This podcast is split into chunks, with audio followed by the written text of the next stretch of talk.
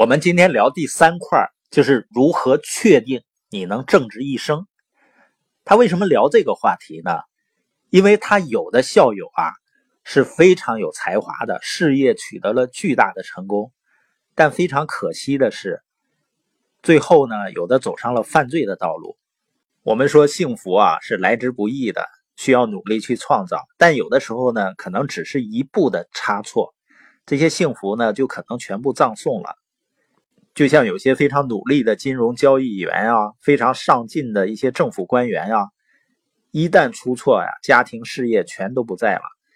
所以呢，始终保持正直，既是人生幸福的基础，也是自我安宁的最高境界。因为每个人的经历都是不一样的，也没有人能预测别人未来的情况和面临的困境。所以呢，作者他提供一个方法，教会我们呢要考虑每种行为。将要产生后果的基础上，做出正确的选择。在商业领域呢，有一个经典的案例，也叫“仅此一次”的错误。商业呢有一个原则，就是你在考虑边际成本和边际收益的基础上投资才是适合的。美国电影出租行业的龙头企业呢是百事达，它的门店呢在全国各地都有，而且规模的优势是非常明显的。它主要是靠出租光盘来赚钱的。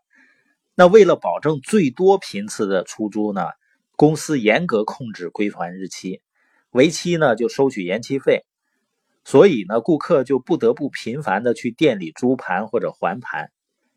那在这样的背景下呢，这个行业出现了一名叫网飞的企业，它通过网络把光盘邮寄给顾客。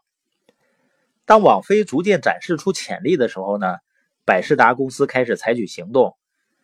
但是呢，对比了他们两家的财务数据以后，百事达得出结论，就说网飞的市场很小，不用担心。但是到二零一一年的时候，网飞已经拥有了两千四百万顾客，百事达公司呢，它已经在二零一零年宣布破产了。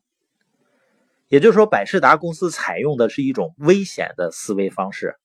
他只考虑边际成本和边际收益。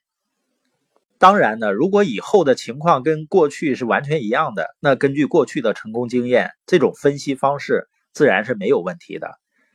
可是未来呢，往往不会和现在是一模一样的。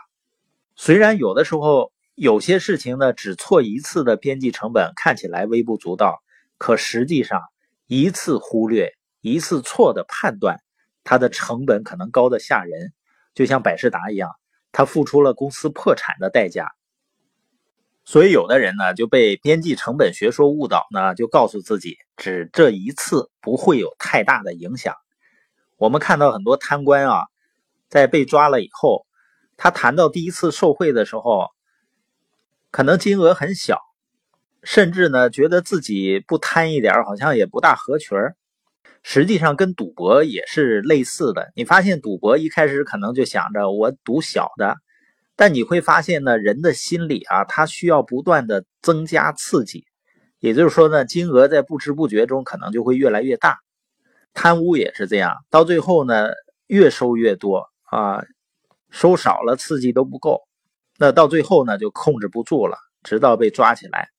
那金融领域呢，也有这样的案例。有一个交易员呢，叫尼克里森，他为了掩盖最初的一点小错呢，不停的欺骗，到最后呢，竟然积累了十三亿美元的债务。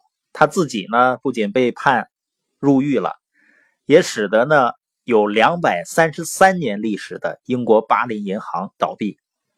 所以呢，不开第一道口子，因为尝试了一次啊，就好像毒品上瘾一样。